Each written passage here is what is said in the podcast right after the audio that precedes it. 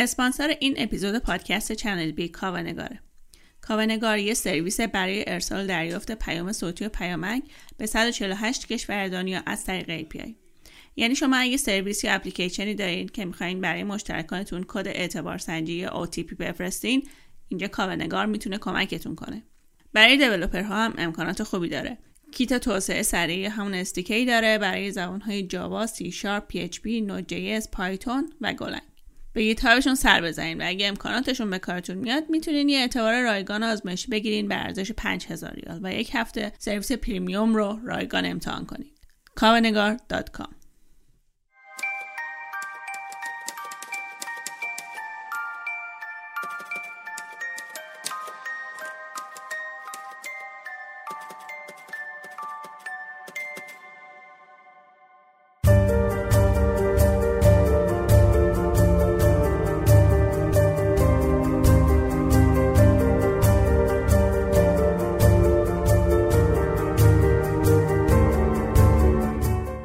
سلام. من علی بندری هستم و این اپیزود 29 پادکست چنل بیه.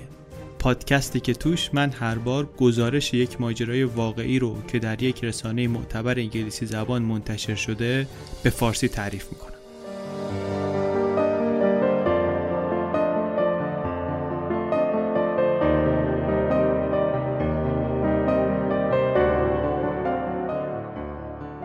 چیزی که در این اپیزود تعریف می‌کنم رو آقای دامینیک دان نوشته با عنوان Nightmare on Elm Drive در اکتبر 1990 در ونیتی فیر منتشر شده. قدیمی گزارش مال 27 سال پیشه ولی هم ماجرا ماجرای جالبیه هم سبک نوشتنش سبک نوشتن جالبیه. خود این آقای نویسنده هم آدم مهمیه. حالا بعد از پادکست تعریف می‌کنم که کیه و چه کرده. لینک کاراش هم می‌ذارم توی توضیحات پادکست که هر جایی که پادکست رو گوش میدین می‌تونین برین ببینینش. مقدمه دیگه ای نداریم میریم سر وقت قصه.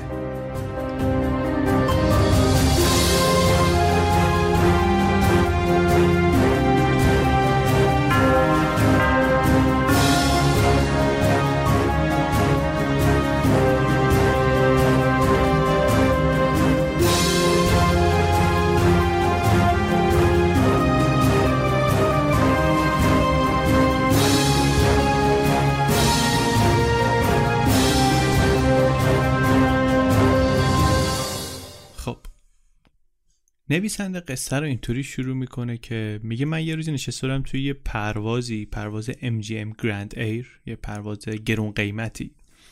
از نیویورک داشتم می‌رفتم لس آنجلس.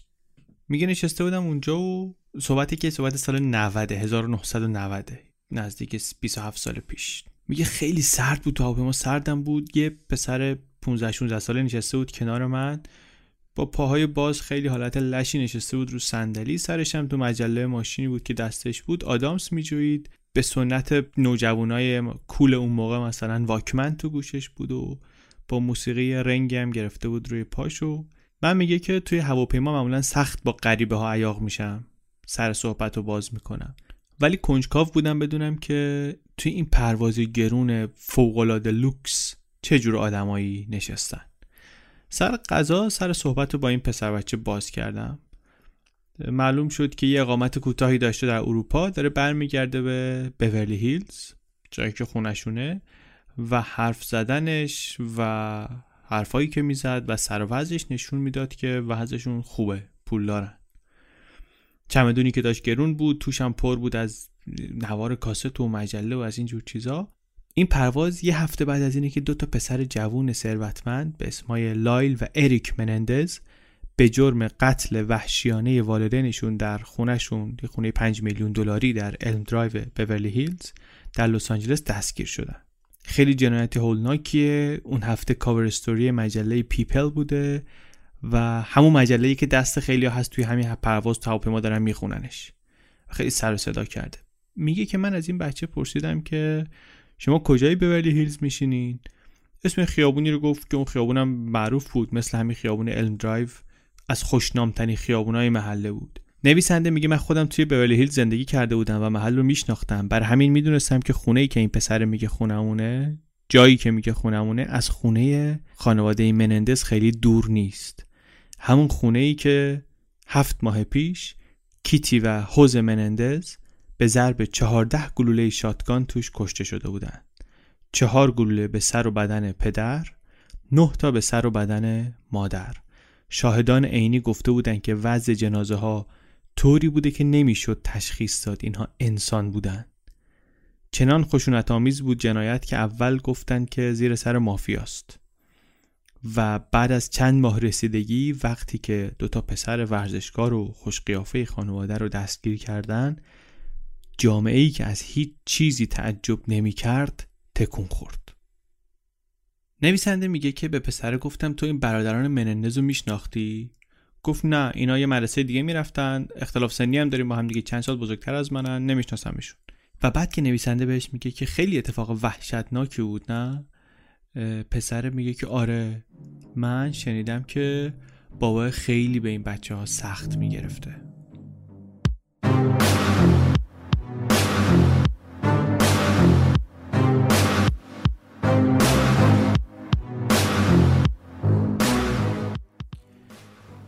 در ساوثلند نه پدرکشی اتفاق تازهیه نه مادرکشی. چند سال قبل از این اتفاق سال 1983 مایکل میلر 20 ساله پسر آقای روی میلر وکیل شخصی رونالد ریگان رئیس جمهور آمریکا به مادرش تجاوز کرد و با ضربات چماق کشتش. این اپیزود یه مقداری خشنه. هم زبانش خشنه هم چیزهایی رو که تعریف می‌کنه خشونتشون از حد معمولی که ما توی این پادکست قبلا شنیدیم بیشتره. اگر احیانا فکر می‌کنید که اذیت بشید دوست نداشته باشید گوش ندین. اگرم که دوست دارید گوش بدید من سعی می‌کنم قبل از اینکه به جاهای خیلی خشن بخواد برسه یه اختاری بدم که مثلا چند ثانیه بزنین جلو اگر اذیت میشید. نمونه هست خلاصه دیگه بیشتر نمی‌خواد تعریف کنیم. یه دونه دیگه ولی بگیم. هرچند متعلق با یک طبقه اجتماعی طبقه اقتصادی مثلا پایین تر اما همونقدر اهمیت داره. پرونده به اسم پرونده سالواتیرا که این توجه دنیا رو خیلی به خودش جلب کرد. سال 1986 اسکار سالواتیرا مدیر اجرایی روزنامه فیلیپین نیوز در لس آنجلس در خواب به ضرب گلوله کشته شد. قبلش هم برایش نامه تهدیدآمیز آمده بود. و اول فکر کرده بودن که این نامه مربوط میشه به مخالفت این روزنامه روزنامه که نقا میچرخوند با رئیس جمهور سابق فیلیپین و قتل به اون قصه مربوطه. اما یک کمی بعد پسر 17 سالش اعتراف کرد که هم نامه رو خودش فرستاده و هم بابا رو خودش کشته.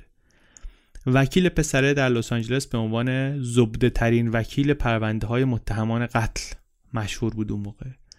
و این در دادگاه هیئت منصفه رو قانع کرد که این بچه یک عمر قربانی آزار و های روحی و جسمی پدره بوده و پروندهش رو مقایسه کرد با پرونده لیزا استاینبرگ کسی که پدرش اذیتش کرده بود آزارش داده بود و بعد کشته بودش پدره کشته بودش.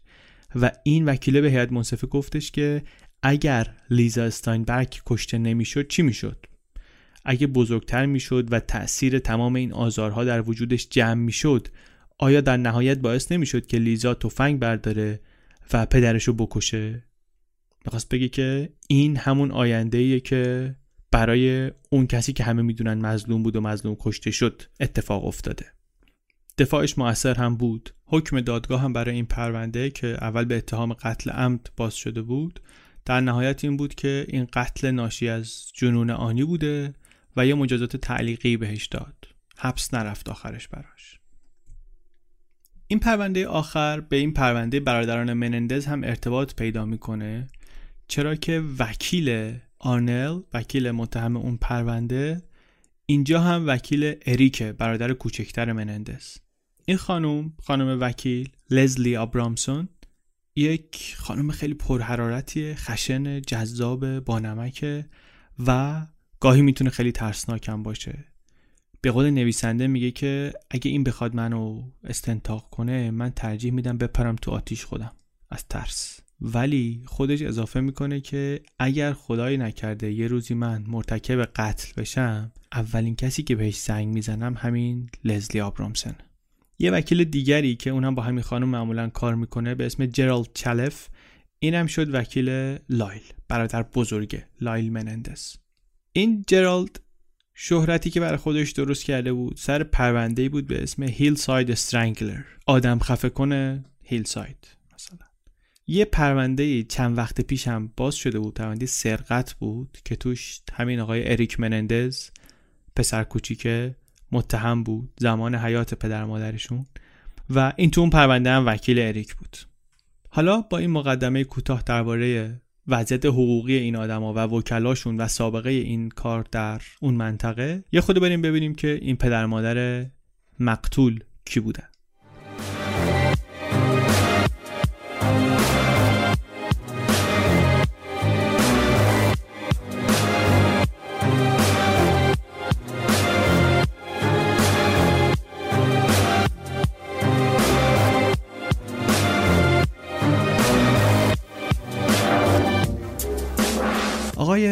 آقای حوز اندریک منندز مستاق بارز داستان موفقیت آمریکایی.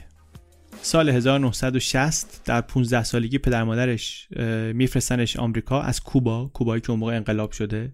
پدرش ستاره سابق فوتبال بوده. اینا و مادرش قهرمان سابق شنا بوده. و وقتی که کاسترو میاد و دولت تشکیل میشه و اینا اموال اینا همش غصب میشه. و تا وقتی که اموالی داشتن در کوبا میمونن. ولی وقتی همه چی از دست میدن دیگه میان بیرون. این خوزه جوان اون موقع در شنا و در بسکتبال در فوتبال استعداد خوبی داشته خوب بازی می‌کرده ورزشکار خوبی بوده. یه بورسی در دانشگاه ساوثرن ایلینویز می‌بره میره اونجا. بعد ازدواج می‌کنه با خانم مری لوئیس اندرسن که بهش میگیم کیتی. بهش صداش می‌کردن کیتی. ما هم تو پادکست بهش میگیم کیتی. انصراف میده دانشگاه. در 19 سالگی انصراف میده میاد بیرون میره نیویورک. اونجا از کوینز کالج مدرک حسابداری می‌گیره. همون موقعی که درس می‌خوره توی رستورانی تو منحتن هم کار می‌کنه ظرف میشوره و بعد شروع می‌کنه کاسبی کردن. اول توی شرکت اجاره ماشین بعد میره توی بخش ضبط شرکت الکترونیکی RCA و اونجا یه سری با بندای موزیک مهم قراردادهای خوبی می‌تونه امضا کنه و وضعشون خوب میشه. با کیتی و با دوتا پسرشون میرن در پرینستون در نیوجرسی خونه یک ملک یک میلیون دلاری می‌خرن میرن اونجا زندگی خوبی شروع می‌کنن.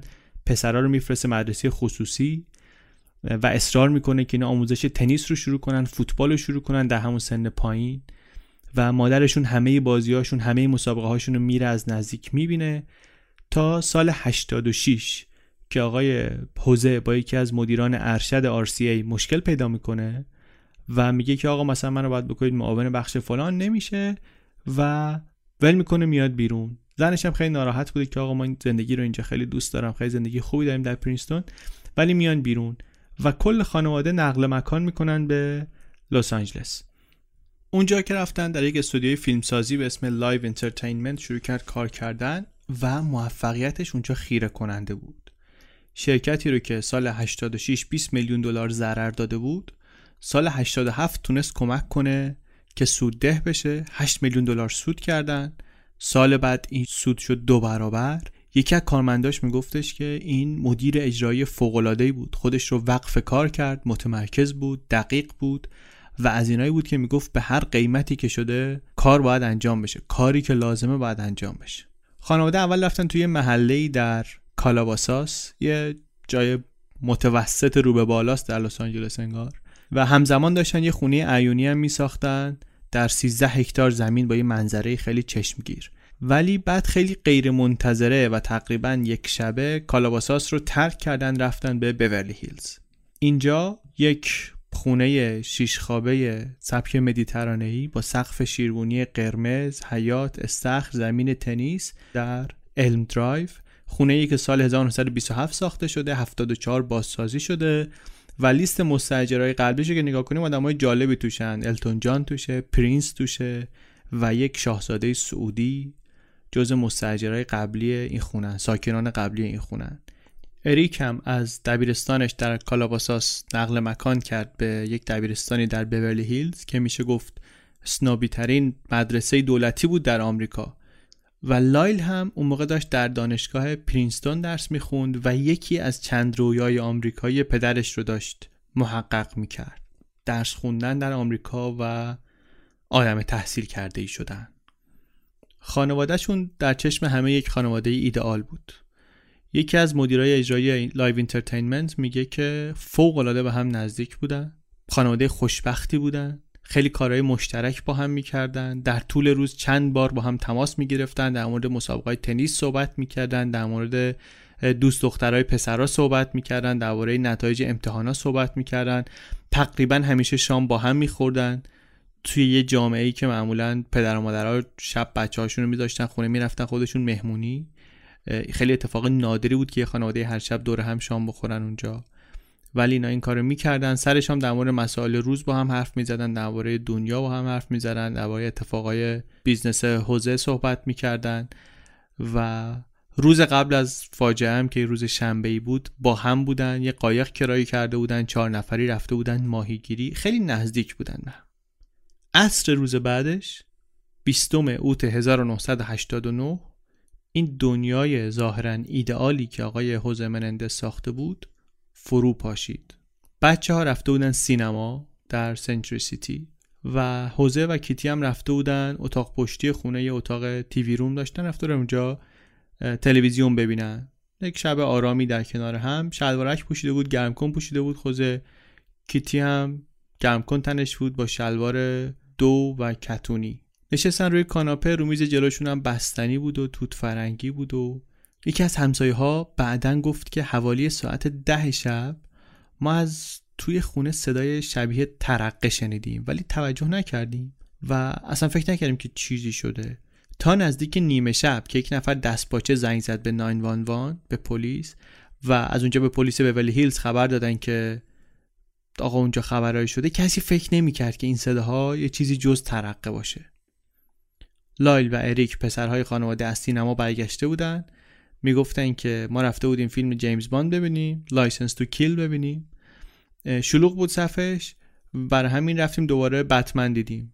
بعدم برگشته بودیم خونه و ماشین رو پارک کردیم بیرون بیرون تو حیات از در جلویی اومدیم تو و اینا آمدن تو جنازه پدر مادرشون رو دیدن. جنازه ها توی اتاق تلویزیون افتاده روی زمین و روی مبل و لایل که از دیدن اون صحنه شوکه شده اینجا تلفن می‌کنه برای کمک که میگه پدر مادر اونو با تیر زدن کشتن و بعد تو گوشی جیغ می‌زنه میگه نمی‌دونم من چیزی نشدیدم من تازه رسیدم اینجا اریک خفه شو ولشون کن از این صحبت ها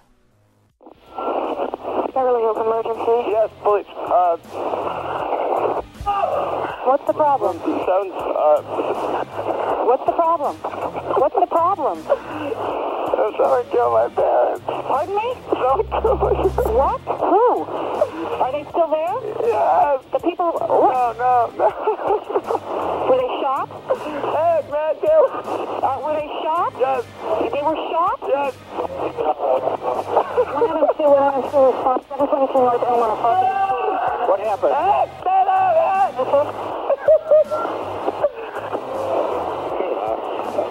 let me talk to Eric.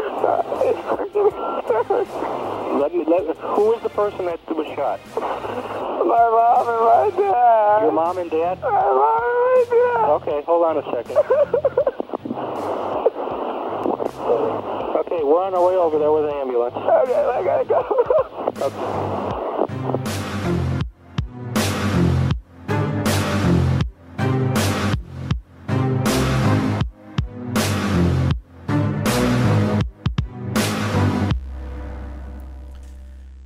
یکی دیگه از همسایه ها بعدا تو تلویزیون میگه که پسرای منندز رو دیدم که روی چمن جلوی خونه افتاده بود زار می‌زد.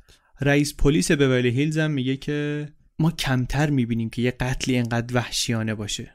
حتی کارگاه بازنشسته پلیس که خانواده استخدامش کردن بعدا برای بررسی پرونده منظره توی اتاق تلویزیون رو که توصیف می‌کرد می‌گفت من قتل زیاد دیدم.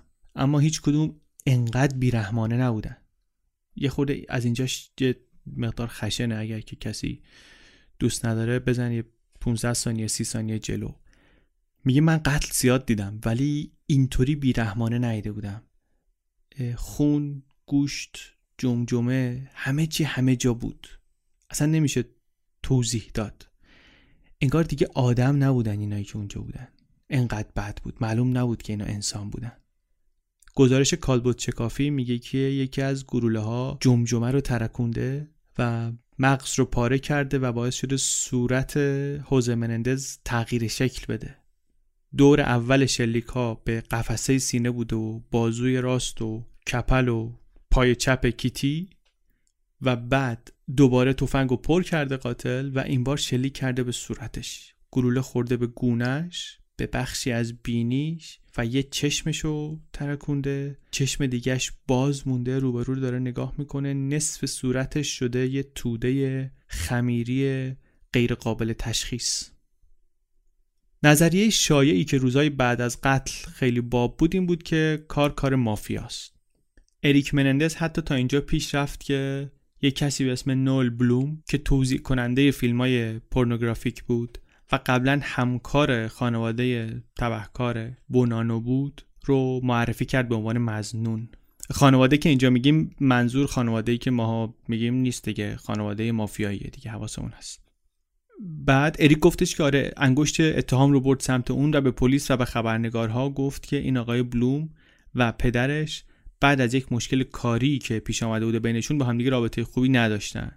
و حتی بعد از قتل مدت برادرها از ترس اینکه مافیا دنبالشون باشه هی از این هتل به اون هتل می‌رفتن رد گم می‌کردن و از این جور کارا. نویسنده خودش میگه که من هفت ماه بعد از قتل وقتی که پسرها دستگیر شده بودن رفتم این خونه علم درایو رو دیدم. اندازه خونه میگه یه خورده گولزنکه از بیرون که می‌بینی نمی‌فهمی انقدر بزرگه. ورودی خونه یه راهروی بزرگ کف مرمر پنجره های سقفی جلوتر سمت راستی راپله است روش موکت سبز انداختن و بعد از این ورودی یه اتاق پذیرایی وسیع دوازده متر طولشه و یه طرف دیگهش اتاق نشیمن کوچیکتریه و یه سالن غذاخوری بزرگ. انتهای راهرو دقیقا روبروی در ورودی اتاق تلویزیونه. اون جاییه که شب آخر عمرشون رو حوزه و کیتی منندز اونجا با هم بودن. کنار دیوار عقبی هم یه قفسه کتاب از زمین تا سقف که پر از کتاب. خیلیاشون جلد مقوایی. تمام رمان تاریخی گورویدال اونجا هست. نویسنده مورد علاقه خوزه. طبقه بالای قفسه هم 60 تا جام قهرمانی تنیسه که جامهایی که پسرهای خانواده لایل و اریک طی سالها بردن. مثل خیلی از خونه های تازه به دوران رسیده های صنعت سینما میگه اینجا هم داخل و بیرون خونه تناسبی با هم ندارن. قبل از اینکه خانواده منندزی خونه رو بخرن مبلمان خیلی شیک و قشنگی داشته که اینا می‌تونستن مثلا 350 هزار دلار اضافه بدن به صاحب قبلی خونه اون مبلا هم بخرن.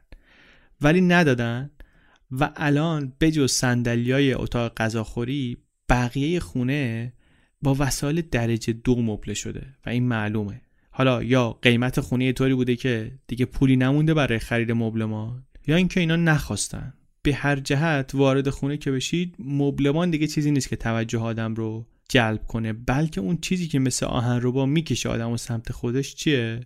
اتاق تلویزیونه. میگه نویسنده که من همونطوری که سعی می‌کردم بفهمم که چه اتفاقی افتاده اون شب به نظرم آمد که بعیده که این پسرا اگر بپذیریم که واقعا کار اینا بوده باشه با اسلحه از پله آمده باشن پایین و جلوی روی والدینشون وارد اتاق تلویزیون شده باشن و از اونجا زده باشنشون. حوزه اصلا از پشت سر بهش شلیک شده و از فاصله خیلی نزدیک. و بیشتر محتمله که زاربا از در تراس آمده باشن تو یعنی دری که پشت کاناپهی باز میشه که حوزه و کیتی روش نشسته بودن. قفل هم احتمالا از قبل باز کرده بودن. اینطوری که میگن کیتی آمده فرار کنه سمت آشپزخونه پاش لرزیده روی خون لیز خورده افتاده زمین. بر فرض اینکه از مهاجما فرار کرده باشه که اینم باز خودش تقویت می‌کنه. اینو که احتمالا داشته از دست همین مهاجمهایی فرار می‌کرده که از پشت وارد اتاق شده بودن. هر کسی که صحنه جنایت رو دیده جزئیات حال به همزنی واقعا تعریف کرده از خون و اعما و احشا و جنازه و چیزهایی که اونجا بوده.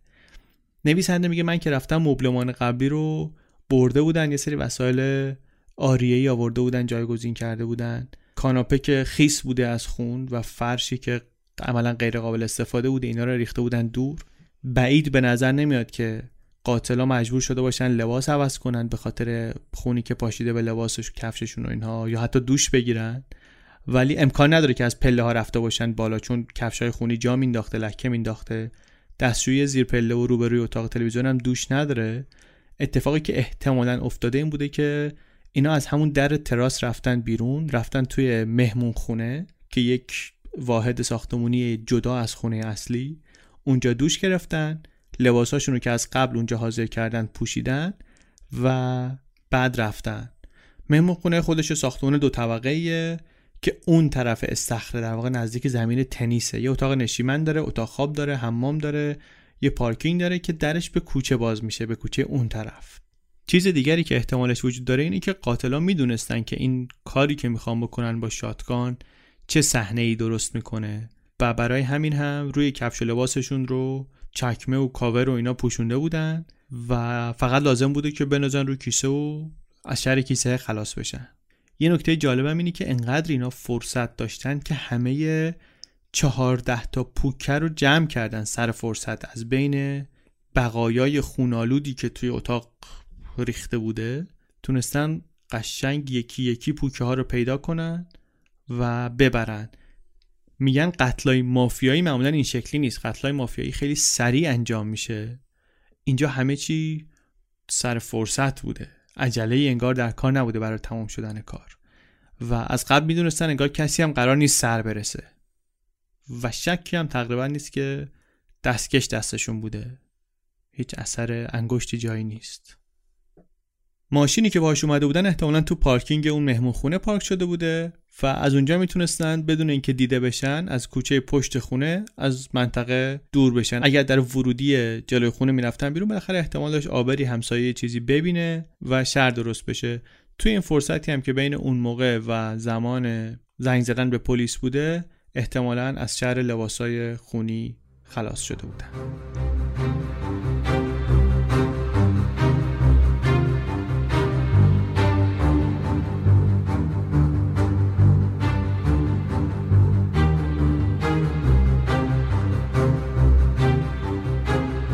ادعا شده که اریک منندز یک روز قبل از اون سفر ماهیگیریشون با ماشین رفته سندیگو و اونجا از یک فروشگاه لوازم ورزشی دو تا شاتگان ماسبرگ خریده. اونجا هم یه گواهینامه دزدی یه آدم دیگری رو نشون داده به عنوان مدرک شناسایی چون طبق قوانین فدرال اونجا باید که شما فرم 4473 پر کنی برای خرید اسلحه. این حداقل اون موقع اینطوری بوده الان نمی‌دونم. و باید اسم و آدرس و امضای خریدار باشه. پاش. کارت شناسایی اکستار هم باید بده. این اونجا کارت یه آقای دیگه رو نشون داده که دوست لایل بوده در پرینستون. کارت اینو دزدیده بودن. و این پسر رو بعدا هی می آوردن هی تو تلویزیون توضیح می‌داد که آقا به کی به کی قسم اون موقعی که اسلحه خریده شده من اصلا نیویورک بودم سن دیگو نبودم. شاهدم دارم. اینا همه به کنار مهمترین چیزی که بعد از قتلا تا الان یعنی تا زمان نوشته شدن گزارش. مشخص شده اینی که خانواده به ظاهر بی عیب و نقص منندز که عاشق هم بودند و همش با هم بودند و عشق و محبت اونطوری نبوده که همه فکر می‌کردن. یه عده میگن مردم از حوزه خوششون میامد ولی عده بیشتری هستن که میگن واقعا کسی از حوزه خوشش نمیامد حتی میگن مردم ازش نفرت داشتن. سر راه بالا رفتنش از پله های موفقیت در صنعت سرگرمی کلی دشمن درست کرده بود. اما یه چیزی هست. آدما فارغ از این که چه قضاوتی درباره محبوبیتش دارن میگن که اگر زنده میموند موفق تر هم می‌شد. خیلی دوست و رفیق نداشت و خیلی قاطی این پارتی های بورلی هیلز نمی‌شد. زندگیش خلاصه می‌شد در کارش و خانوادهش توی مراسم ختمی که قبل از مراسم پرینستون در لس آنجلس براش گرفتن بیش از 200 نفر اونجا آمده بودن. اکثرشون رابطه کاری داشتن باهاش. کسی دوست و رفیق نبود. بعد از جریان قتلا یه شایعه ای پخش شد که خوزه در کارش با مافیای بده بستونایی داشته. شرکت Live Entertainment که داشت آسیب می‌دید از این شایعه یک آدمی رو استخدام کرد به عنوان روابط عمومی. آقایی به اسم وارن کوان. اصلا تخصصش همینه درست کردن وجهه عمومی مثلا آدما شرکت ها اینجور چیزا. و این اومد یه ایده ای داد گفت که آقا ما در این مراسم ختم تصویری که از این آقا می‌سازیم اینه که این مرد خانواده است. خانواده دار و مرد خانواده. حتی پیشنهاد داد که یه بورس تحصیلی به اسمش درست کنن. البته پیشنهادش به نتیجه ای نرسید. مراسم رو در سالن کنفرانس انجمن کارگردانان هالیوود درست کردن که مثلا نشون بدن عضوی از خانواده سینما. هرچند خوزه در طول زندگیش یه بارم پاش اونجا نذاشته بود. دو نفر از Live Entertainment آمدن سخنرانی کردن خیلی تعریف و تمجید کردن ازش. برادر کیتی آمد خیلی از خواهرش عاشقانه صحبت کرد. پسرها آمدن خیلی با احترام از والدینشون یاد کردن. یادمون هست اون موقعی که ختم داره برگزار میشه. هنوز اینها مظنون هم نیستن. خیلی مراسم آبرومند این آقای خوزه با اینکه یک مختصر لحجه اسپانیایی داشت صحبت کردنش خیلی غیر اسپانیایی بود به قول یکی از همکاراش. خودش یه بار یه نامه گرفته بود که بهش می‌گفتن که مبارک باشه شما این همه مثلا موفقیت کسب کردی. در دنیای تجارت به عنوان یک اسپانیایی خیلی دستاورد بزرگی داشتی. به عنوان یک اسپانیش اسپانیایی نه به عنوان یک لاتینو خیلی دستاورد بزرگی داشتی. همکارش گفتش که این خیلی بعدش آمده بود. خوشش نمی آمده که در مورد رگ و ریشش خیلی حرف بزنن یا حتی کسی چیزی بدونه. حتی میگن که بعدش نمیومده ته دلش که از فلوریدا برای عضویت در سنا اقدام کنه بره سناتور بشه و بتونه اونجا کاری کنه نهایتا کوبا رو از استبداد کاسترو آزاد کنه مثلا بیاره بکنتش یک قسمتی از خاک آمریکا. ته ذهنش از این فکر رو هم انگار داشته. کیتی منندز ولی اصلا یه جور دیگه ای بود. یه آدم دیگری بود. مادر خانواده کسی بود که یک کلمه حرف بد کسی دربارش نمی‌زد. در پرینستون همه با محبت ازش یاد می‌کنن هنوز. کسانی هم که سالهای بعد باهاش آشنا شدن همینطورن. ولی در زن براش متاسفم بودن. می‌گفتن زن غمگینی بود. انقدر غمگین بود که دیگه داشت رقت انگیز می‌شد وضعیتش. شوهرش آشکارا بهش خیانت کرده بود و این ویرانش کرده بود. بعد از قتلا خیلی درباره معشوقه آقای حوزه حرف زیاد زده می‌شد. میگن اولین بارش هم نبوده. هرچند که میگن در این رابطه خاص در بیوفایی که داشته وفادار بوده. کیتی سرسختانه برای حفظ زندگی مشترکشون جنگیده ولی به نظر نمی اومده که حوزه نه خیال ول کردن اون طرف رو داشته بوده نه می‌خواسته که طلاق بده اینو. یکی از کارمندهای Live Entertainment میگه که هر نیم ساعت یه بار کیتی زنگ می‌زد به خوزه. گاهی مثلا فقط برام بگه که بهش بگه که سر راه داری میای چه جور پیتزایی بگیر. ولی همش وابسته بوده بهش. خیلی به شدت بهش وابسته بوده. تو مأموریت ها می‌خواسته همراه خوزه بره. خیلی شخصیت گرم و مهربونی و سابقه مصرف قرص هم البته داشته سابقه افراط در الکل هم داشته. یکی دیگه از همکارای خوزه میگه که من در همین حد مهمونی های شرکت و شامای شرکت و اینا میشناختمش ولی انگار کن شما خوزه است با کلاه گیس. همیشه کنارش بود اصلا بخشی از نمای این آدم بود و خودشو وقف انگیزه های شوهرش کرده بود حالا هرچی که باشن. یه خانومی هست توی ماجرا آدم جالبیه. یه خانومی به اسم کرن لم یکی از شخصیت های فرعی مهم پرونده است و این یه تصویر نزدیکتری از کیتی به ما میده. این خانم خودش قبلا بازیگر بوده و بعدا تهیه کننده تلویزیون میشه. یه فیلم هم درباره پرونده منندز می‌سازه به اسم منندز A Killing in Beverly Hills. همون سال 94 فیلم پخش شده. فیلم جالبیه می‌تونید پیدا کنیم ببینید. اغلب میگن که این خانم کرن نزدیکترین دوست و محرم اسرار کیتی بوده. اما نکته جالب اینه که دوستان اریک و لایل این ادعا رو قبول نمی‌کنن. میگن که ما اصلا نمیشناسیمش اینو. چطور میشه که یه آدمی نزدیکترین دوست مامان ما باشه ما اصلا نشناسیمش؟ توی بیشتر داستانهایی که در روزنامه چاپ شد نوشتن که کرن و کیتی در کلاس ایروبیک با هم آشنا شدن.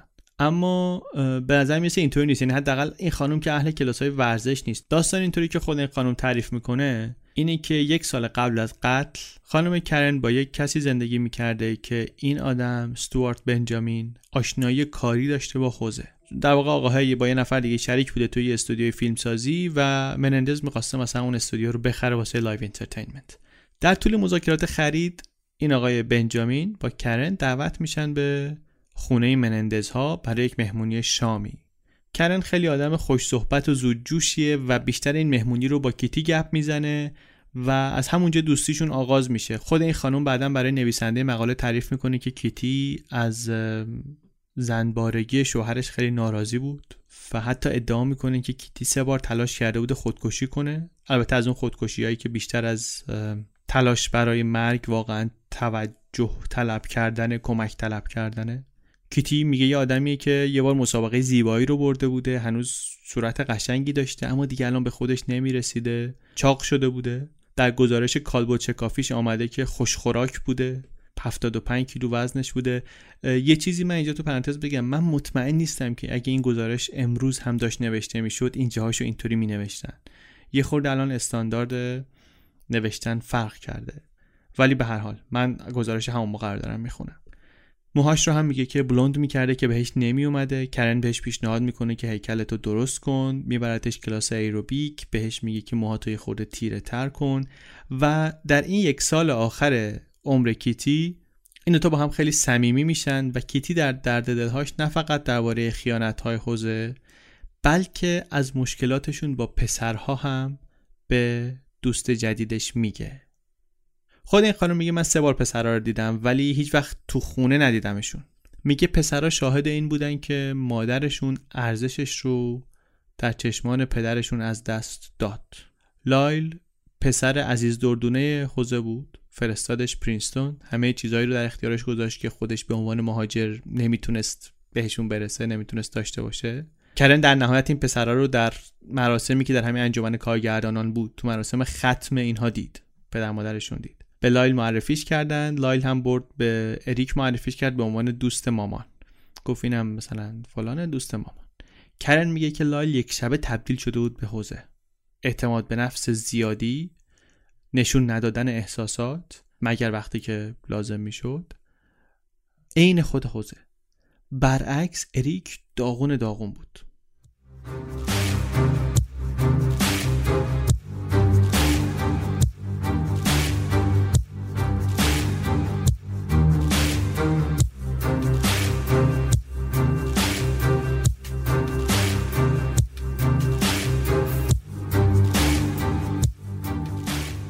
سالای آخر زندگی خانم و آقای منندز پسرای خوشتیپ و ورزشکار خانواده خیلی به درد سر افتادن. قبل از اینکه بیان به ولی هیلز در کالاواساس دو تا اتفاق افتاد که برای همه اعضای خانواده پیامدهای مهمی داشت. در واقع دو تا پرونده مهم قضایی آمد وسط. جفتش هم پرونده های دزدی بود. یکی دزدی از یه خونه در کالاواساس و دومی یه سرقت بزرگتری از یه خونه در هیدن هیلز در مجموع بیش از 100 هزار دلار پول و جواهرات از این دوتا خونه زده شد. مبلغ کمی نبود. برخورد آقای حوزه با دزدی کردن پسراش همون شکلی بود که همه مشکلات مشکوک کارش رو سر و سامان می‌داد. یعنی اینکه آسیب رو حداقل کنه و ببنده چشش رو به روی ماجرا حرکت به سمت جلو. یعنی مشکلی رو که به وجود اومده برطرف کنه بدون اینکه بره سراغ اینکه ریشش چی بوده و بخواد اونو مثلا درست کنه.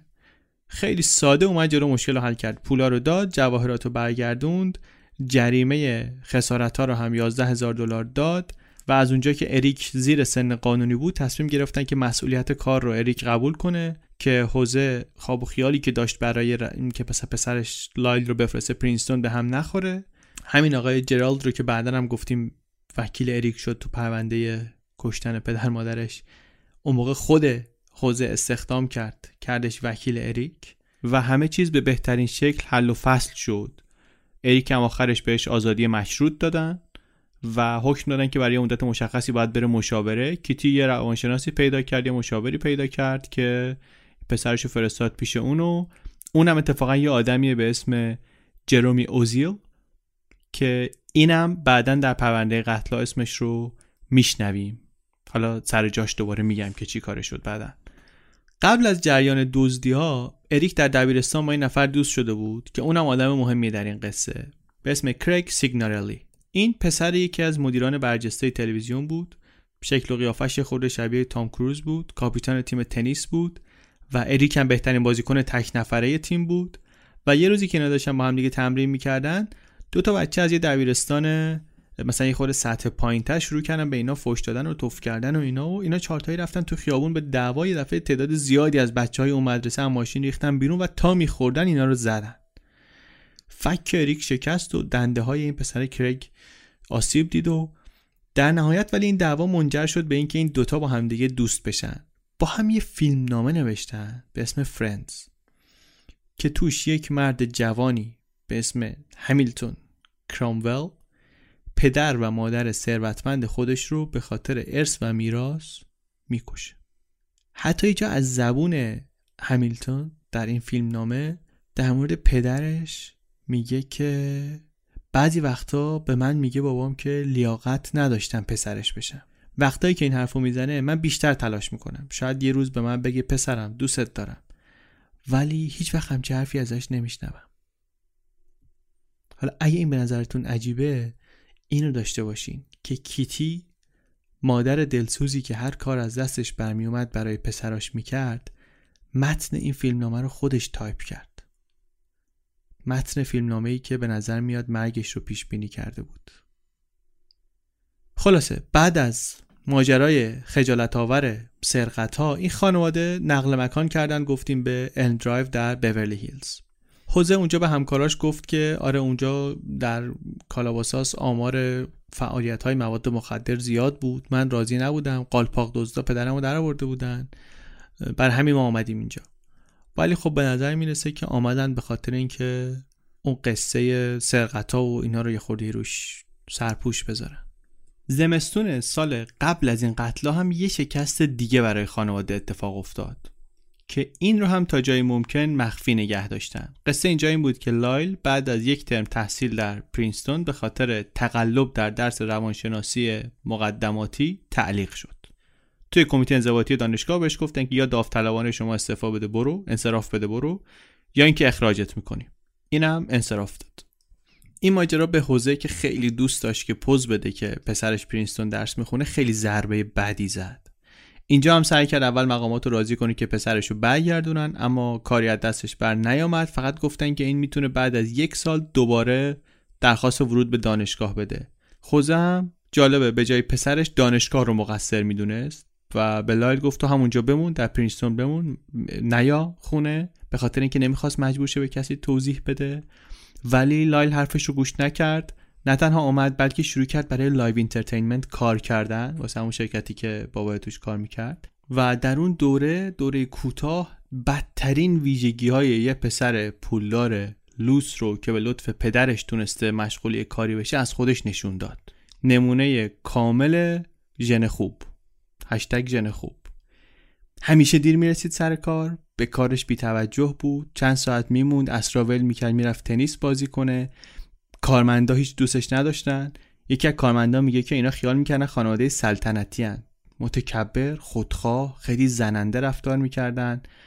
میگه که حوزه هم جلوی این عیب و ایرادهای پسرش چششو میبست. اون چیزی که میگه خانواده رو کنار هم دیگه میداشت خیلی جالبه. میگه تنیس بود. یه بار خوزه با کنکورد رفت اروپا فقط برای اینکه بره سر یکی از بازی های تنیس لایل. بعدم بلافاصله برگشت. با این حال اونطوری که همه آدمای نزدیک به این خانواده میگن در چشم این پدر کمالگرا پسرا موجودات نالایق به درد نخوری بودن. و به نظر می‌رسه که دست از حمایت های مالی که از اینها می‌کرد برداشت این اواخر و شواهدی وجود داره دال بر اینکه می‌خواسته وصیت نامش رو هم تغییر بده.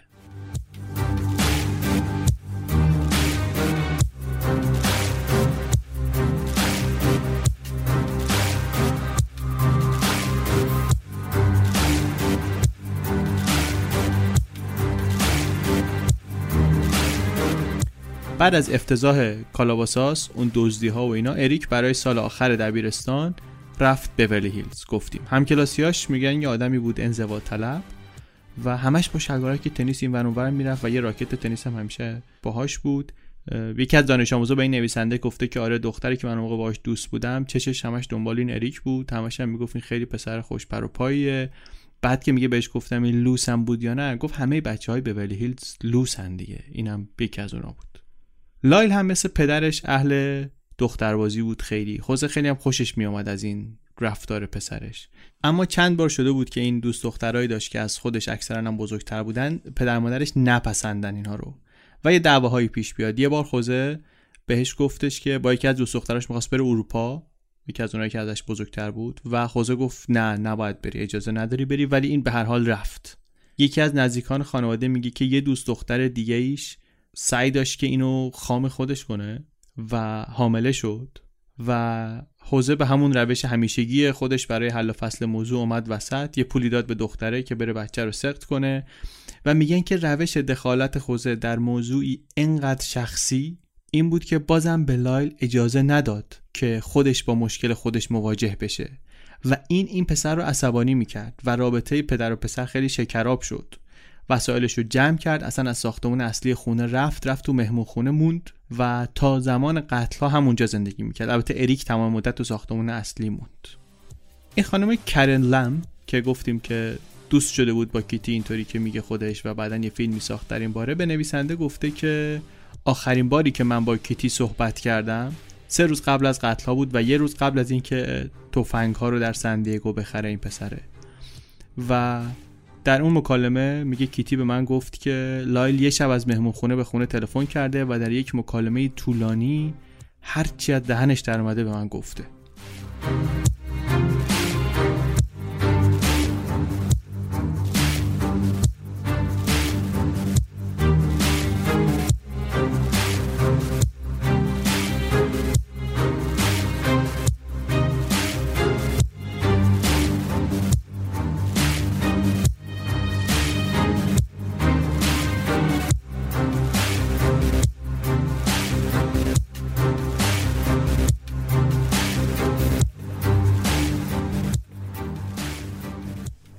پلیس از اول ماجرا خیلی تمایلی نداشت که این فرضیه قتل مافیایی رو بپذیره.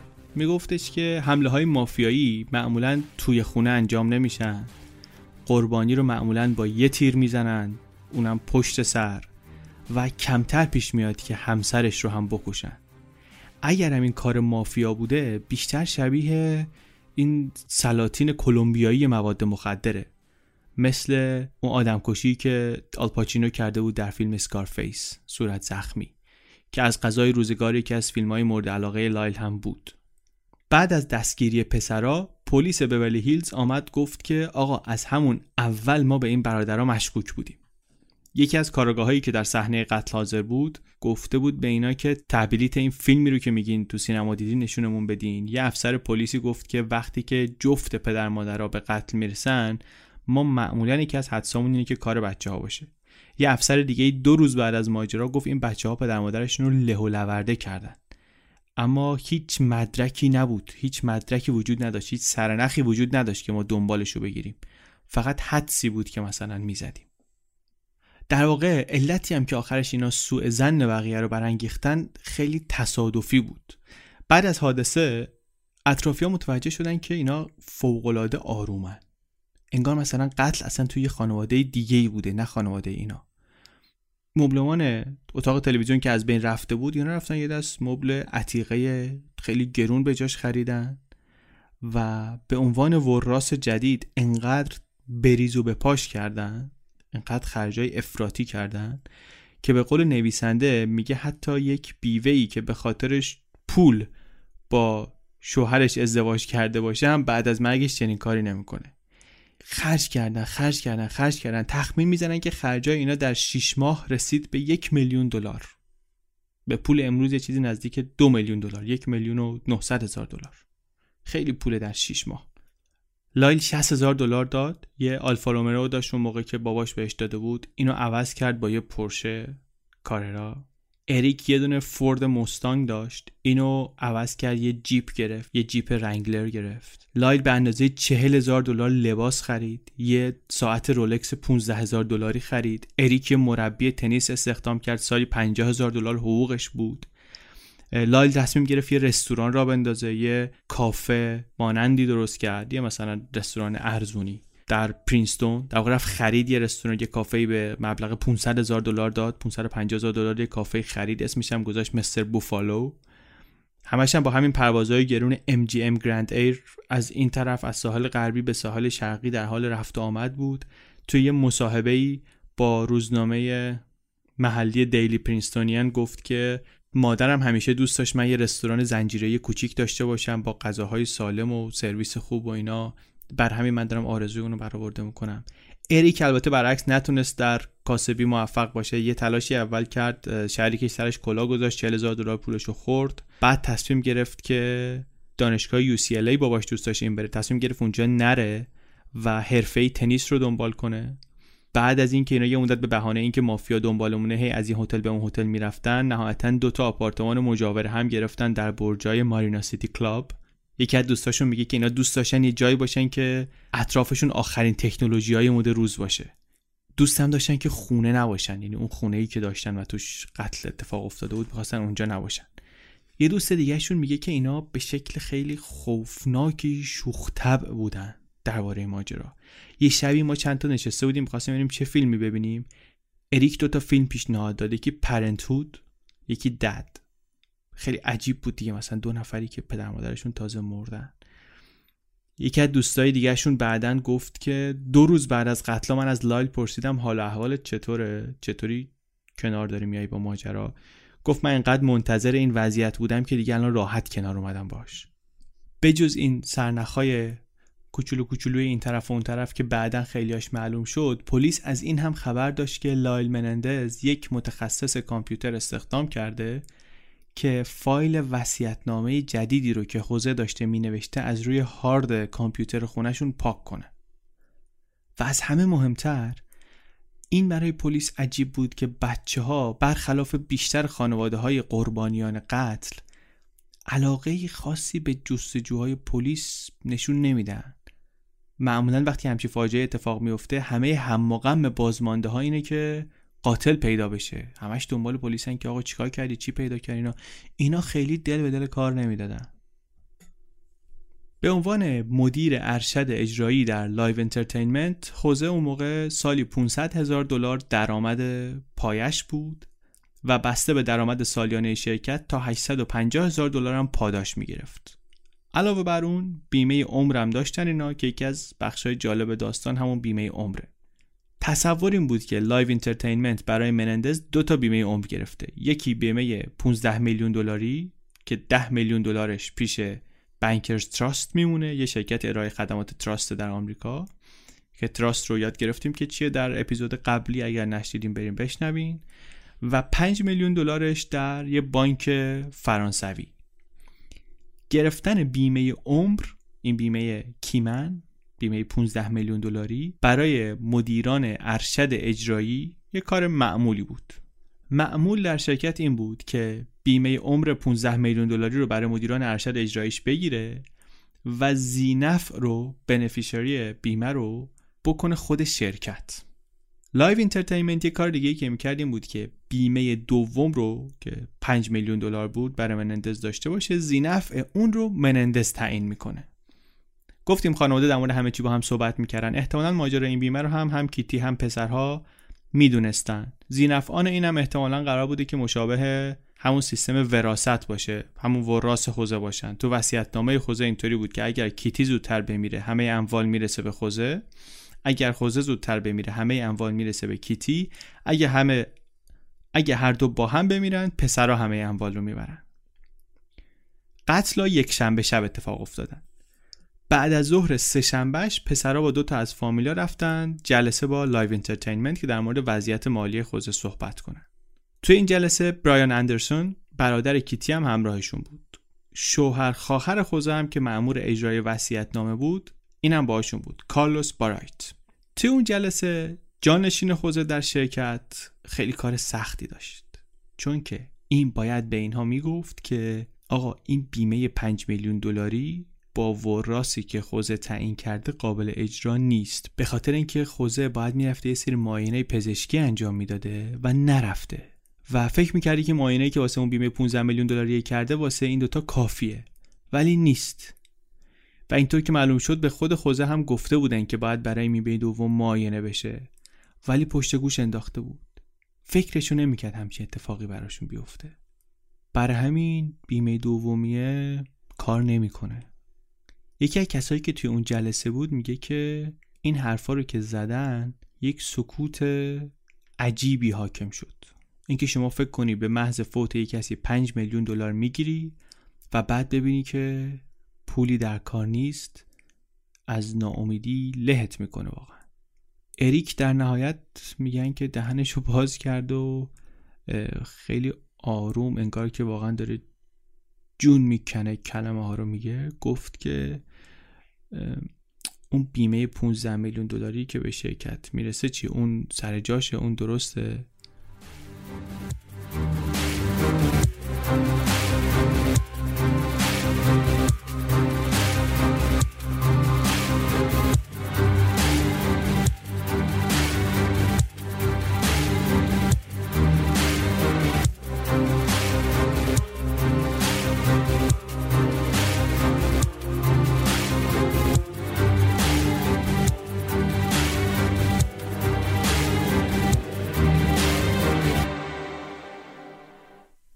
این خبر نامعتبر بودن بیمه یک دعوای بدی بین شرکت و خانواده درست کرد. مخصوصا که اون 15 میلیونی که به شرکت می‌رسید سری پرداخت شد و شرکت رسید به یه نون و نوای اتفاقا. یکی از کارمندای سابق خوزه پرسید از نویسنده که با مادر بزرگ بچه ها حرف زدی؟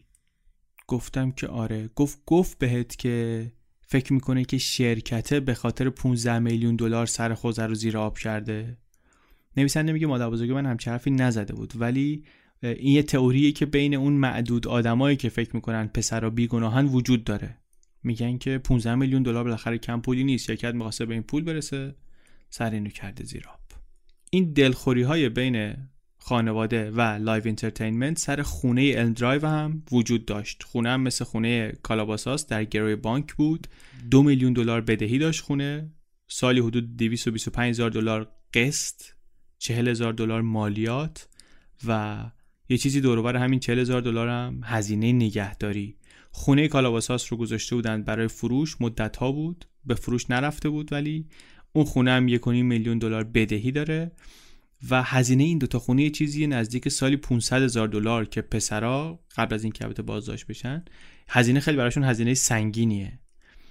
توی همون جلسه روز سهشنبه هم که داشتن با Live Entertainment شرکت بهشون گفتش که ما شاید این خونه رو از شما بخریم برای اینکه این بار مالی سنگین رو از روی دوشتون برداریم و بعد سر فرصت بفروشیمش.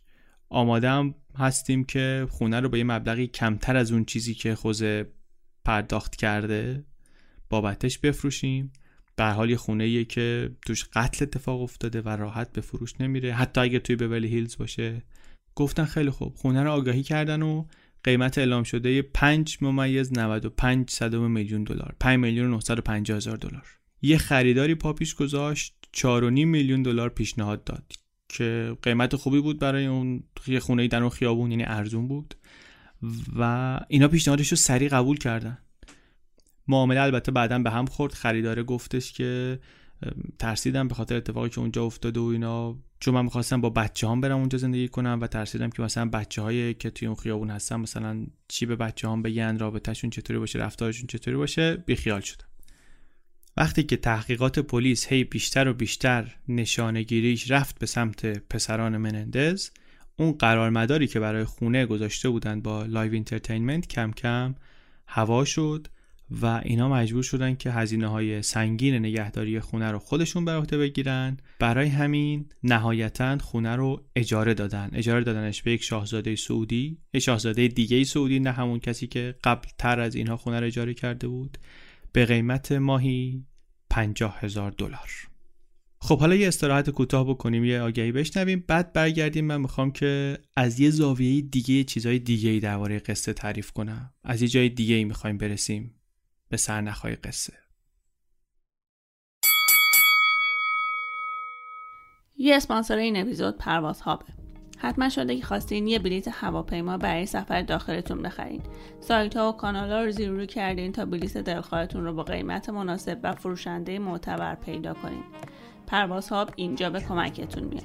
یه لیست از تمام پروازها و مقصد رو برای اون تاریخ بهتون میده. شما می‌تونین قیمت ها و زمان و فروشنده رو با هم مقایسه کنید و بلیت دلخواهتون رو پیدا کنید.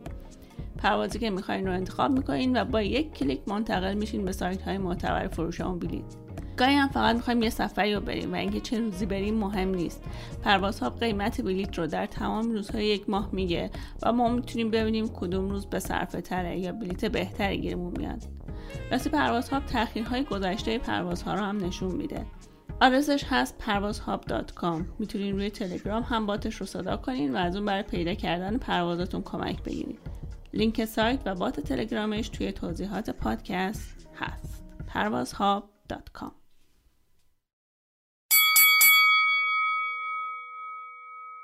خب تعریف کردیم که آقای خوز منندز و خانومش یک بعد از ظهری یک شبی که پسراشون رفته بودن سینما در اتاق تلویزیون خونشون به ضرب گلوله کشته شدن. و گفتیم تحقیقات پلیس که اول به سمت و سوی دیگری داشت می‌رفت و مزنونین مختلفی داشت نهایتا متمرکز شد روی اینکه همین پسرها پدر مادرشون رو به این وضع فجیع کشتن. یک کمی هم درباره اینکه اینا چه جور پسرایی بودن چه جور خانواده‌ای بودن و آقای منندز چه جور پدری بود برای اینها صحبت کردیم و اینکه در business رفتارش چطور بود در زندگی شخصی رفتارش چطور بود و یه اشاره هایی هم به وضعیت مالی کردیم که ممکنه انگیزه این قتل بوده باشه. پول بیمه ای که در نهایت پسرها فهمیدن که بهشون نمی‌رسه. همزمان با این اتفاقات در یک محله کم اهمیت تری یک خانم 37 ساله جذاب خوشبر و روی به اسم جودالن روز سمیث. درگیر مشکلات خودش بود. این خانم با یه آقای متعهلی رابطه داشت که می‌گفت قصد داره از همسرش جدا بشه. آقا یک روانشناسی بود ساکن بولی هیلز به اسم جروم اوزیل. همون روانشناسی که گفتیم کیتی بعد از دادگاه سرقت کالاواساس پیدا کرده بود که اریک بره پیشش. در یه دوره کوتاه تراپی که دادگاه اریک رو فرستاده بود این آقای دکتر تمام اعضای خانواده منندز رو دید. همه رو ملاقات کرد. ولی نه خانم جودالون سمیث این بچه ها رو میشناخت این پسرها رو میشناخت نه پسرها میشناختن اونو. با این حال در دستگیری این دو نفر به اتهام قتل والدینشون این خانوم شخصیت اصلی بود. هشتم مارس لایل منندز از خونه داشت میومد بیرون که پلیس بولی هیز گرفتش. تو خیابون جلوی چش همسایه ها خوابوندنش زمین از پشت دستبند زدن بهش بعدم به اتهام قتل فرستادنش اداره پلیس. خیلی غیر منتظره بود این دستگیری برای لایل. تا ساعت دو صبح اون روز داشت خونه یکی از دوستاش شطرنج بازی می‌کرد. قصه این بود که سه روز قبلش خانم جودالن سمیث با پلیس بولی هیلز تماس گرفته بود و بهشون گفته بود که در دفتر آقای دکتر اوزیل یک سری نوارهای صوتی هست که در اینها برادران منندز به قتل والدینشون اعتراف کردن.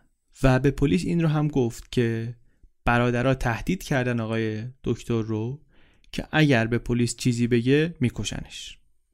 چیز دیگری هم که به پلیس گفت این بود که دو تا شاتگان رو اینا از یک فروشگاه لوازم ورزشی فروشی در سندیگو خریده بودن.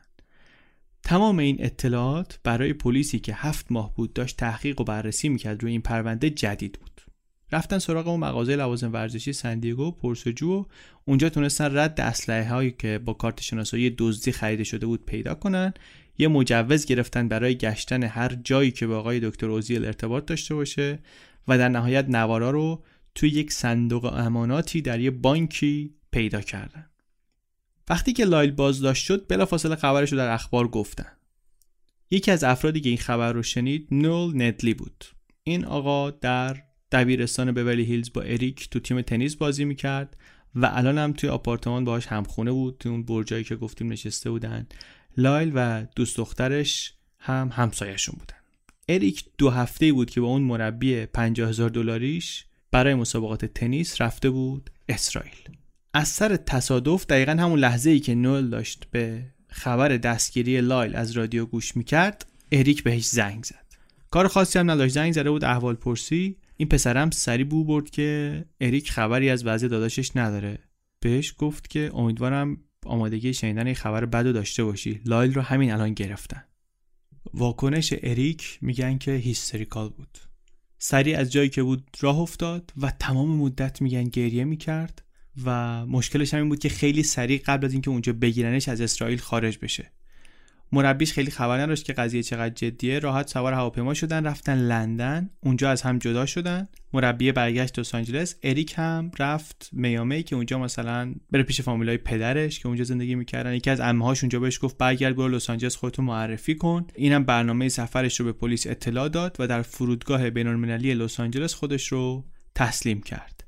اونجا به عنوان مزنون به قتل بدون قرار وسیقه فرستادنش زندان مرکزی لس آنجلس. خانم اسمیث خانمه که گفتیم به پلیس زنگ زده بود به نویسنده میگه که یک سال قبل از همه این اتفاقا برای اولین بار من زنگ زدم به کلینیک جروم اوزیل یه انستیتوی فوبیا در بورلی هیلز. این خانم اون موقع 36 سالش بوده دو بار جدا شده بوده دلش می‌خواسته که خانواده تشکیل بده ولی همیشه می‌رفته سراغ مردای اشتباه. تا اینکه یه سری نوارای روانشناسی خودشناسی اینا گوش میده که به قول خودش اینا راه حل فوری بودن. روانکاوی درست و حسابی نبودن. ولی خیلی تحت تاثیر قرارش دادن. خیلی خوشش اومده بوده. برای همین زنگ می‌زنه کلینیک و یه صحبت تلفنی می‌کنه با دکتر و به این نتیجه می‌رسه که این جلسه های مشاوره 150 تا 250 دلاری مؤسسه براش گرونه و میگه من حد اکثر چیزی که می‌تونم بدم 60 دلاره. دکتر بهش میگه که خانم شما نسخت پیش منه.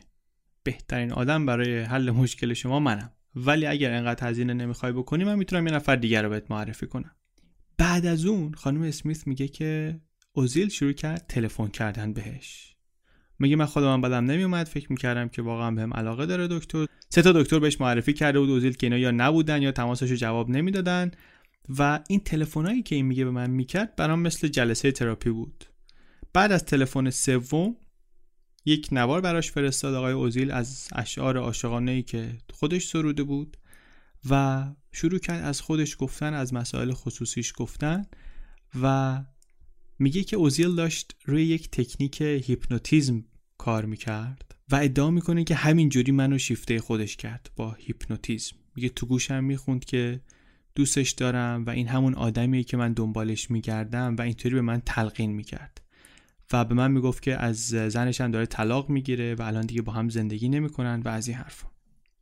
دکتر اوزیل از اونور از زمان پایان جلسات مشاوره ای که با اریک داشت هیچ کدوم از اعضای خانواده منندز رو دیگه ندیده بود. اخبار قتل که آمد بیرون خیلی هیجان زده شده بود که به این تراژدی انقدر نزدیک بوده یه زمانی. خانم اسمیت میگه که اریک ساعتهای مشاوره رو که دادگاه حکم داده بود کامل انجام نداد ولی این دکتر نامش رو امضا کرده بود پولش رو گرفته بود و در واقع معامله کرده بود. بعد از اینکه ماجرای قتل رو شنید گرفتار شد دکتره. به اسمیت گفته بود که اینا یه خانواده کاملی بودن خوشبخت بودن. چرا همچی شد؟ فلان. زنگ زد به پسرها و گفتش که من می‌تونم کمکتون کنم. خودش رفت خونهشون رفت مراسم خاکسپاری. با اینکه مثلا خیلی رابطه کمی داشت با خانواده ولی چپوند خودش رو وسط زندگی اینا. اون موقعی هم بود که پسرها می‌گفتن که مافیا دنبالشونه از این هتل می‌رفتن اون هتل و اینم هر جای پسرها می‌رفتن دنبالشون می‌رفت. حتی وقتی وکیل می‌خواستن برای وصیت نامه ها این کمکشون می‌کرد راهنماییشون می‌کرد. انگار به زور می‌خواست مثلا پدرشون باشه. به قول این خانم اسمیت میگه که خوزه و جری جری اوزیل در سلطجو بودن و کنترلگر بودن خیلی به هم شبیه بودن. این خانم البته انگار مثلا با هر کی که رابطه داشته میگه که این کنترلگر بوده. به خاطر اینکه میگه که من مردای قبلی که در زندگیم بودن همشون کنترلگر بودن آدمای خوبی نبودن. بگذریم. اواخر اکتبر اریک زنگ می‌زنه به اوزیل و میگه که باید حرف بزنیم. اوزیل تلفن رو که قطع می‌کنه برمیگرده به اسمیت میگه که به این خانمه میگه که امیدوارم اون چیزی نباشه که ازش میترسم. اسمیت میگه این اولین بار بود که جری بروز داد که فکر می‌کنه که پسرا این کارو کردن. و از سر احتیاط قرار شد که اسمیت پشت در بمونه. اریک بیاد توی مطب. این اسمیت وانمود کنه که مریض بعدیه و گوش بده ببینه چی به چیه عصر روز هالووین 31 اکتبر اریک آمد کلینیک.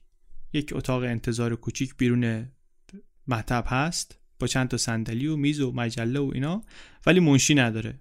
مریض که میاد یه دکمه ای هست اسم دکتر روشه.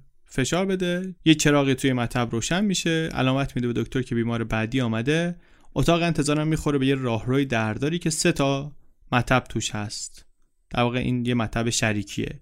یکی از اون دکترام اتفاقا همسرشه مادر بچه هاشه کلا دکترای اونجا اینطوریان که وقتشون یه جوری تنظیم می‌کنن که تداخل نداشته باشن با هم دیگه چون دیواران نازکه صدا ازش رد میشه صدا از این اتاق به اتاق میره. اریک وقتی که رسید مطب نرفت تو. رفت با اوزیل قدم بزنن اینطوری که اسمیت میگه تو همون قدم زدن اعتراف کرده بود که بله به همراه برادرش پدر و مادرش رو کشتن. لایل اون موقع در خونه درایو بوده. نمی‌دونسته که اریک برای این کار آمده پیش اوزیل. این رو هم نمی‌دونسته که اریک ظاهرا به یکی از دوستای نزدیکش هم اعتراف کرده بوده.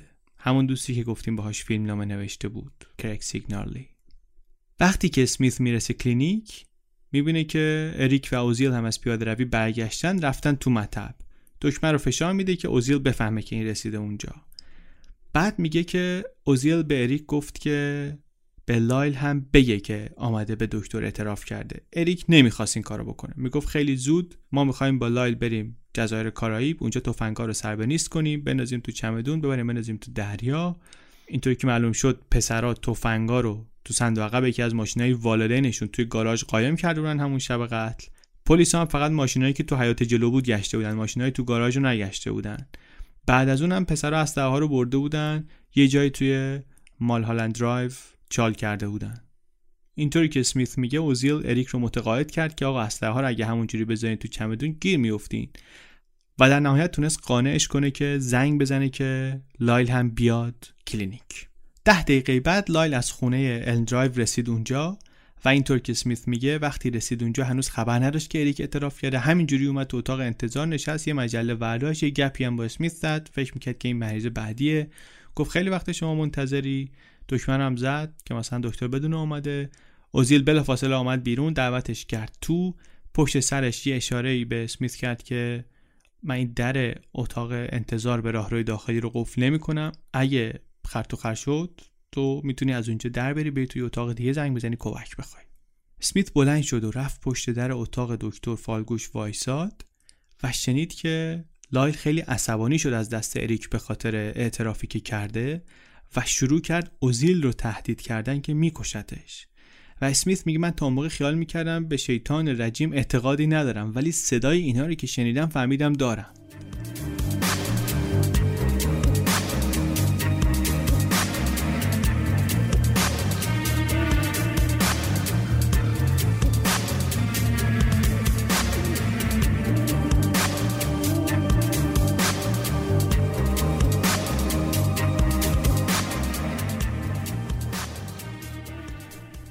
به خاطر توافقی که سمیث با پلیس بورلی هیلز کرده حق نداره درباره جزئیات قتل ها حرفی بزنه. ولی بعضی وقتا یه چیزهایی از دهنش در میره. مثلا نویسنده میگه که گفت اونا واقعا رفتن سینما. بلیت خریدن.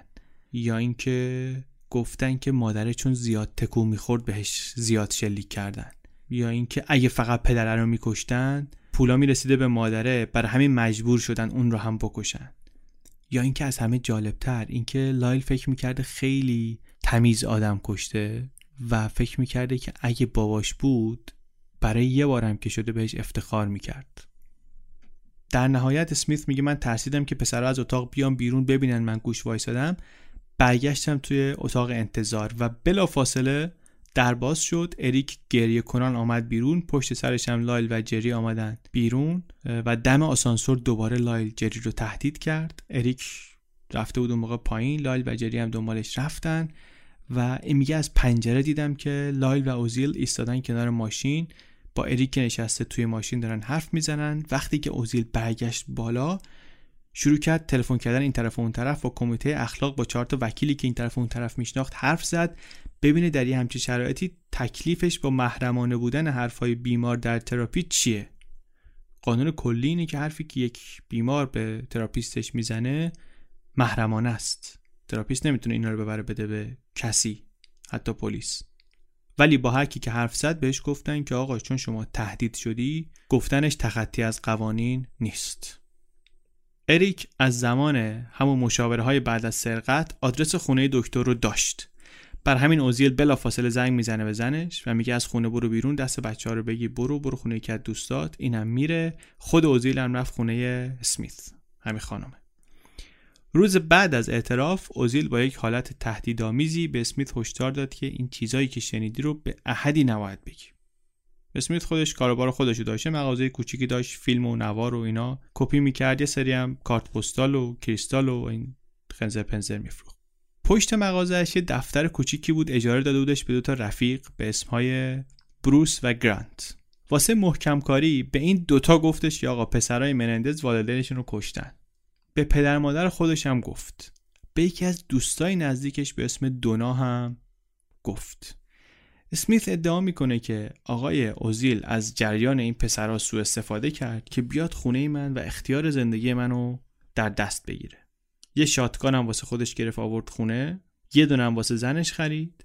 اسمیت میگه بهش گفتم چرا به پلیس خبر نمیدی؟ گفت این پسرا پلیسو خریدن. بعد یه قرار دیگه گذاشت با پسرا و اونجا بهشون گفت که من همه چیزایی که به من گفتین رو ضبط کردم و دارم. یه کپی از اینا رو هم گذاشتم تو صندوق امانات یه کپی هم مهرموم کردم گذاشتم پیش وکیلم. تا وقتی که بلایی سر من نیامده کسی این نوارا رو گوش نمی‌کنه. به مرور زمان رابطه اوزیل با این پسرا بهتر می‌شد. دکتر دیگه احساس خطر نمی‌کرد. پسرا رو متقاعد کرده بود که باهاشونه و اگر که دستگیر بشن این تنها کسیه که پشتشون میمونه تنها کسیه که می‌دونه اینها مورد آزار و اذیت قرار می‌گرفتن می‌دونه چقدر زندگیشون وحشتناک بوده می‌دونه که حوزه حیولا بوده کیتی همسر آزار دیده ای بوده و متقاعدشون کرد که اگه بخوان کوچکترین امیدی به حل شدن ماجرا داشته باشن بهش احتیاج پیدا خواهند کرد. همون موقع ها هم بود که رابطه شخصی اوزیل و اسمیت هم کم کم رو به وخامت گذاشت. بعدا از اوزیل حتی شکایت کرد این خانوم. گفت که این در زمان دریافت مشاورهای روانپزشکی و روانشناختی منو روی دوز بالای دارو نگه داشته و ازم سوء استفاده می‌کرده. کنترلم می‌کرده. توانایی های من رو برای مراقبت از خودم محدود می‌کرده. و حتی متهمش کرد که با هدف خفه کردنش دستاشو گذاشته دور گلوش موهاشو کشیده و همون روز با زور و بدون اجازه باهاش رابطه جنسی برقرار کرده و از این حرفا. سه هفته بعد از این اتفاقی که خانم جودالن سمیث به پلیس بورلی هیلز تلفن می‌کنه و ماجرا رو میگه. وکیل اوزیل میگه که این ادعاها کاملا بی اساسه ایشون درک درستی از واقعیت ندارن و انقدری واقعیت رو تغییر میدن مثلا اشاره کرده به مشکلات روحی روانی که ممکنه داشته باشه که دیگه اون چیزی که میگن حقیقی نیست. ماه اوت سال 1990 قاضی جیمز آلبرکت حکم داد که استفاده از نوار مکالمات بین اریک و اوزیل قابل قبول برای دادگاه به خاطر اینکه لایل با تهدید آسیب فیزیکی به دکتر قانون رازداری پزشک و بیمار رو عملا بی اعتبار کرده. به این حکم اعتراض کردند پرونده حدود دو سال به تأخیر افتاد دنبال کردنش ولی در نهایت سال 92 دادگاه عالی کالیفرنیا هم اعلام کرد که استفاده از این نوارا به عنوان مدرک قابل قبوله. بعد از این حکم پسرا دیگه نمی‌تونستن در دادگاه ادعای بیگناهی بکنن. قبل از اینکه دادگاه شروع شه ادعا شد که اینا پدر و مادرشون رو در واقع برای دفاع از خودشون کشتن. در برابر سالها آزار جسمی و روحی و روانی و جنسی که می‌دیدن و همچنین به خاطر اینکه میترسیدن اونا اینا رو بکشن.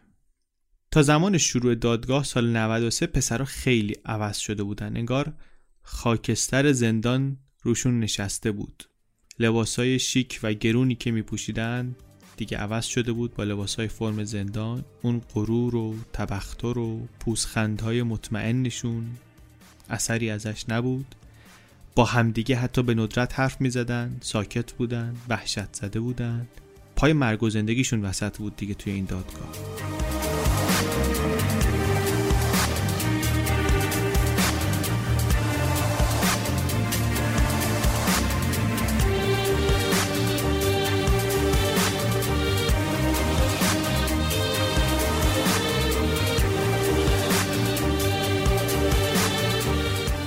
توی دادگاه هر کدوم از اینها هیئت منصفه جداگانه داشتن و تیم وکلای مجزا. خانم لزلی سرپرست تیم وکلای اریک و خانم جیل لنسینگ سرپرست تیم وکلای لایل اینا دفاعشون رو با استراتژی سرزنش قربانی پیش بردن. بیرحمانه به شخصیت کیتی منندز مادر پسرا حمله کردند ازش تصویر یک زن ناامید و غمگین درست کردن که خیانت های شوهرش آزارش داده از بین برده شخصیتش رو. گفتند زنی بود که از شدت ناامیدی دیوانه شده بود. میل به خودکشی داشت. معشوقه همسرش رو مورد آزار و اذیت قرار می‌داد. به خونه و زندگی رسیدگی نمی کرد از پس کارهای ساده بر نمی آمد خانواده رو تهدید می کرد که مسمومشون می‌کنه و در مقابل آزار و اذیت هایی که شوهرش به بچه ها میرسوند واکنشی از خودش نشون نمی‌داد. حتی وکیل گفت که کیتی یک هفته قبل از قتلا از سر عصبانیت موهای لایل رو کشیده کلاگیسش رو از سرش کنده و میگه اریک تا اون موقع اصلا خبر نداشت که لایل کلاگیس سرش می‌کنه و همین اتفاق باعث شده بود که اریک بتونه شهامتش رو جمع کنه بره پیش برادرش و بهش بگه که آقا بابای ما تمام این سالها به من تجاوز می‌کرده و لایل بیاد به کمک برادرش و با هم از پدرشون بخوان که آقا بس کن اریک رو دیگه آزار نده و ادعا می‌کنن که خوزه جواب داده که پسر خودمه هر کاری بخوام می‌کنم.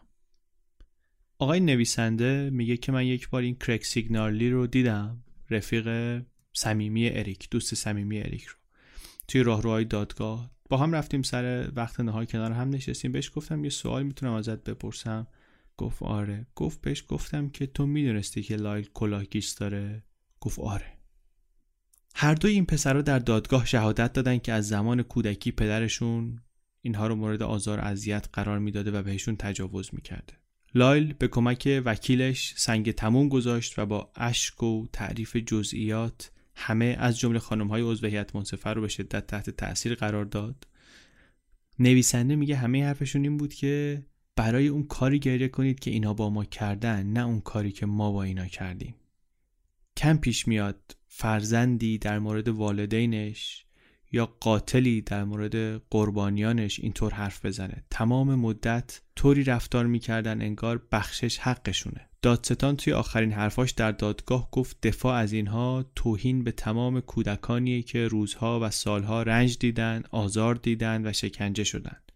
توهین به کودکانی که بعد از گذروندن دوران کودکی از خونه رفتن زندگیشون رو ساختن و شدن یک عضو مفیدی در جامعه.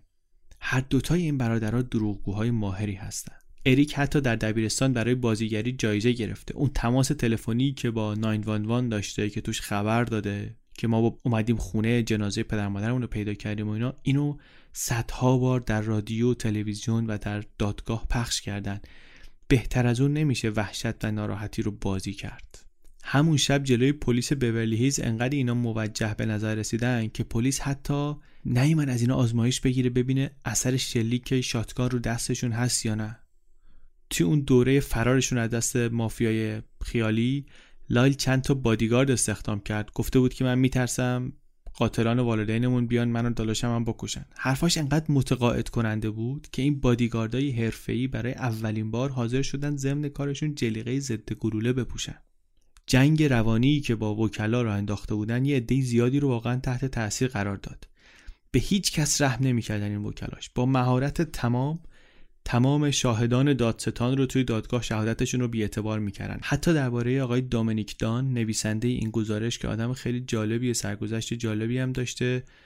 امیدوارم بتونیم یه چیزایی در موردش بنویسیم توی سایت بذاریم. اگه نه برید اسمش رو گوگل کنید ببینید. خود این آقا دخترش کشته شده و یک گزارش خیلی جالبی از دادگاه قتل دخترش نوشته. بگذریم در مورد این آقا تو دادگاه برگشتن گفتن از وقتی که این دخترش کشته شده سرشار از نفرته. یکی از نزدیکان خانواده که برای متهم شهادت می‌داد توی دادگاه گفتش که فرمول خوزه برای موفقیت این بود که تقلب بکن دزدی بکن دروغ بگو اما برنده شو. به نظر میاد که این پسرها نصیحت پدر رو خوب آویزه گوششون کردن. تقلب کردن دزدی کردن دروغ گفتن چه دروغی هم گفتن. اما نتونستن برنده بشن.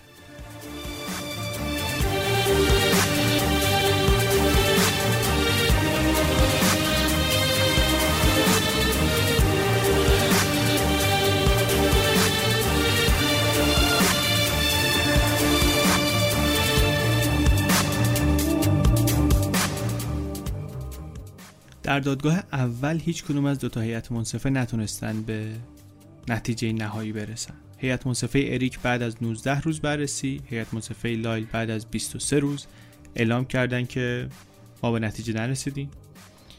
نکته خیلی جالب اینه که در هر دو هیئت منصفه مردها رأی دادن که اینها گناهکارن و زنها مخالف بودند و با پسرها به عنوان قربانی هم دردی می‌کردن. سال 1995 دادگاه دوم تشکیل شد. این دادگاه کمتر رسانه ای شد بیشتر به خاطر اینکه قاضی اجازه نداد دوربینا بیان توی دادگاه.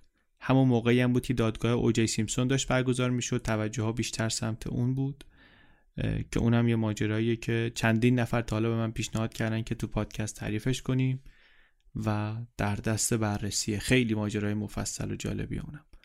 در پایان این دادگاه دوم ادعاهای این پسرها مبنی بر آزار جنسی رد شد و هر دو برادر برای اتهام قتل عمد با برنامه ریزی قبلی گناهکار شناخته شدند و هیئت منصفه رأی داد به حبس ابد بدون آزادی مشروط. الان 27 ساله که پسرها زندانن و ده سالی میشه که با هم صحبت نکردن با وجود اینکه در کالیفرنیا قاتل ها و محکومین به حبس ابد اجازه ملاقات شرعی ندارن هر دو اینها ازدواج کردن. لایل سال 96 با دوست مکاتبه ایش آنا اریکسون ازدواج کرد. بعد سال 2001 این خانم فهمید که لایل با نامه نوشتن به یه خانم دیگری بهش خیانت می‌کنه ازش جدا شد. دو سال بعد لایل دوباره با یه خانم دیگه که سالها بود باهاش مکاتبه می‌کرد ازدواج کرد. همسر اریک تامی روث سال 97 در اتاق انتظار زندان باهاش ازدواج کرد. خیلی هم از رابطهشون راضیه. میگه فکرشو هم نمی‌کردم که با همچین مردی آشنا بشم. اخیرا لایل تو یک مصاحبه گفته که بیش از هر زمان دیگری در زندگیم آرامش دارم. تصورش هم برام سخته که تونستم در گرفتن جان کسی دخیل باشم. اون اتفاق خیلی از من و از کسی که الان هستم دوره. اما از اون طرف فکر می‌کنم دوران کودکی من رو برای این دوران زندان آماده کرده. من همون بچه ای هستم که پدر مادرش رو کشته و هر چقدر اشک بریزم هر چقدر پشیمون باشم این اتفاق پاک نمیشه. چند لحظه ممکنه تنها چیزی باشه که مردم باهاش زندگی شما رو تعریف می‌کنن. اما همه زندگی این نیست. ولی همینه که هست. تغییرش نمیشه داد. گاهی آدم گیر تصمیمایی میفته که در زندگیش میگیره I am the kid that did kill his parents, and no river of tears has changed that, and no amount of regret has changed it. My own childhood prepared me surprisingly well for the chaos of prison life. It's still a failed, destructive ending. It's part of the tragedy of it. Could so easily have not have happened. For all the children who've been beaten to within an, in an inch of their life, for all the children who've been scalded with hot water as punishment, who've been burned with cigarettes, who've been locked in rooms for days at a time, years at a time, and not fed. And for all those children who were severely abused, for all those children whose parents put them in the hospital in truly life threatening situations, this defense is an offense. And for those children who got out of the house and made lives for themselves and became productive members of society, this defense is an offense.